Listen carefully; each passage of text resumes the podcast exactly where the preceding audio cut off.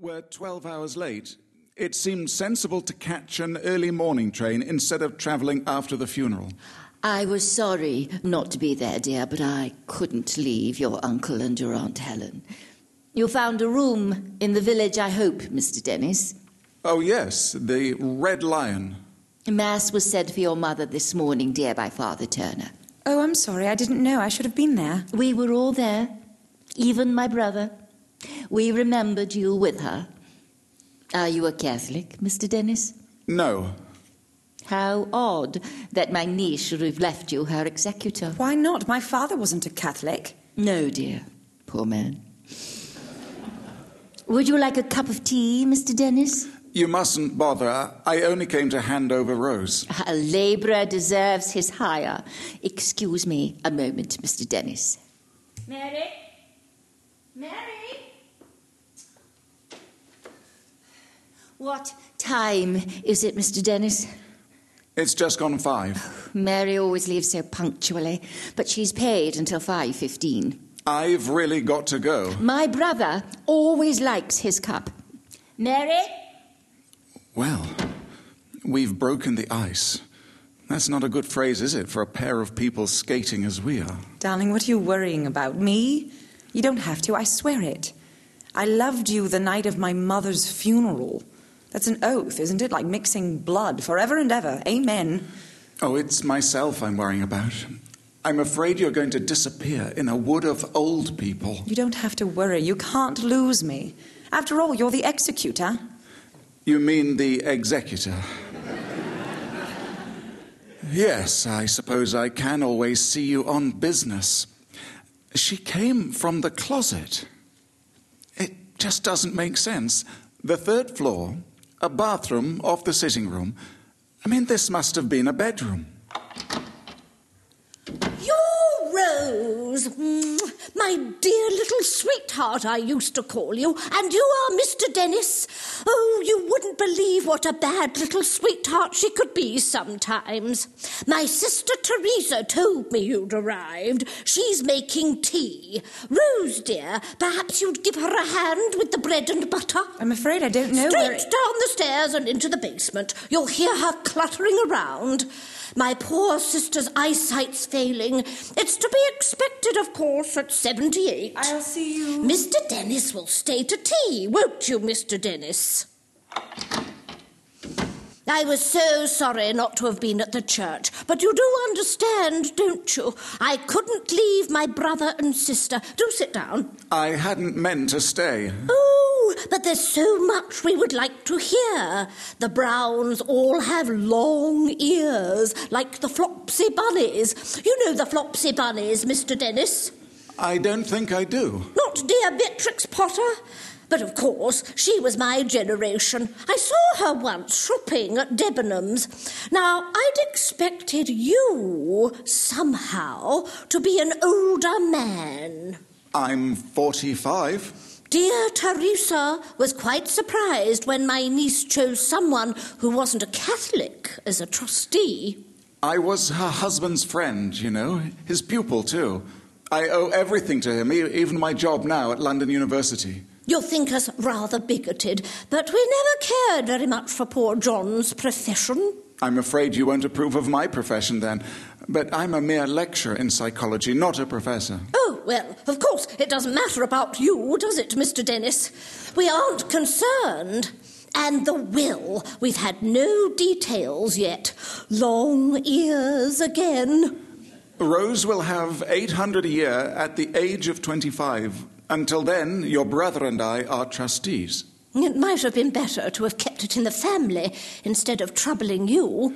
You see, her father appointed me a trustee before he died, and Mrs. Pemberton just let it stand. His friends were always her friends.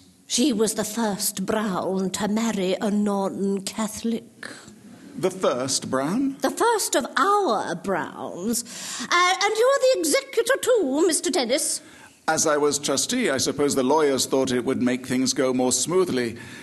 I shall resign as trustee as soon as the will's executed. You'll be free of me. Oh, uh, but of course, uh, I, I didn't mean. No, I don't think I'm quite made out to be a trustee, Miss Brown. We were a little anxious about Rose until we got your telegram. She was tired by the funeral. It would have been too much to travel all night. I thought the day train. Poor Rose. It must have been lonely in that house all by herself.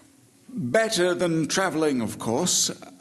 I got a room at the Red Lion for myself. So right of you, Mr. Dennis. In a village like that, there'd have been a lot of silly talk if you'd stayed in the house. Even about a man of my age and a girl of hers? Human nature's such a terrible thing, Mr. Dennis. Or is that very Roman of me?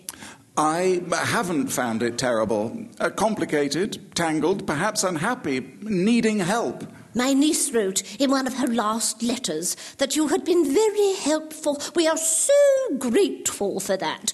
There was little we could do. But now we can all help Rose to forget I'm sorry, what was that? Forget? her dear mother. Is it always a good thing to forget? Of course, my job is usually to teach people the importance of remembering. What are you staring at, Mr. Dennis? Was I staring? I'm afraid it is rather a cluttered room, but you see, it's our only living room. It looks quite a big house from outside. A great many of the rooms are closed War damage. for one reason or another. The kettle's boiling, Helen. We shan't be a moment, Mr. Dennis. Everything is set. It's good of you, but I hadn't meant to stay. Oh, but you must meet our brother. Don't press Mr. Dennis, Teresa. He may have all sorts of things Uh, to. perhaps I ought to have a word with your niece before I go. With my niece. But she's. She's dead. He means Rose, dear. There's still a lot of business to be done. You see, the other executor is abroad. What a good thing you're a careful man, Mr. Dennis. Am I careful? That's what you were telling Rose, wasn't it? You can always trust me, you said, to be very careful. I thought it was so sweetly put. Well, an executor has to be careful, or he goes to jail. You should really see my brother about all those legal things. Rose is too young to understand, dear little sweetheart. Teresa, if Rose is tired, tell her to lie down. We can entertain Mr. Dennis. Not a bit tired. Well, then, if you'll all sit down, do take off your coat, Mr. Dennis. I'll push James in. You know he's been confined to his chair for years. Start pouring out the tea, dear. Not that one, Rose. That's your Aunt Helen's. Where did you say you went to Mass today, dear? I didn't, Aunt Teresa. But it's a holiday of obligation, dear. Oh, well, I suppose it doesn't matter if you were travelling. I forgot. I could have gone before the early train, but I slept so sound. One lump, Mr. Dennis.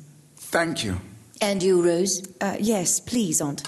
I started a novena for you as soon as I heard of your poor mother. Thank you, Aunt Teresa. I expect you'd like to go to Mass tomorrow. It's the second of nine that we've arranged for her. Mary doesn't come in till 8.30, but we'll wake you ourselves. Thank you. Help yourself to bread and butter, Mr. Dennis. Has Helen told you about your room? No, but there's no hurry. You see, dear, we are very cramped for space here.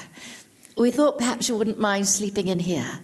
The sofa's very comfortable and the end lets down. Of course, I don't mind. I was saying to your sister, Miss Brown, that it seemed quite a large house from the street. Oh, it was, it was. But many rooms had to be closed. War damage. Not exactly. Here we are. James, here is Rose and Mr. Dennis, the executor. Oh, it's good to see you, my dear. After all these years, you've uh, changed more than I have. How are you, Uncle? oh, pretty well, my dear. Well, thank God you won't be playing trains with my wheelchair now. well, Mr. Dennis, I hope she hasn't been a trouble to you. We uh, expected you last night. The morning train seemed a better idea, Mr. Brown. Father Brown, Mr. Dennis, my brother's. Of course, I'm sorry. Well, now you've seen all the family again. Can you bear us, Rose? We are a bit older than we were, but we aren't so bad. It was good of Mother to leave me to you. I'd have been lost without you.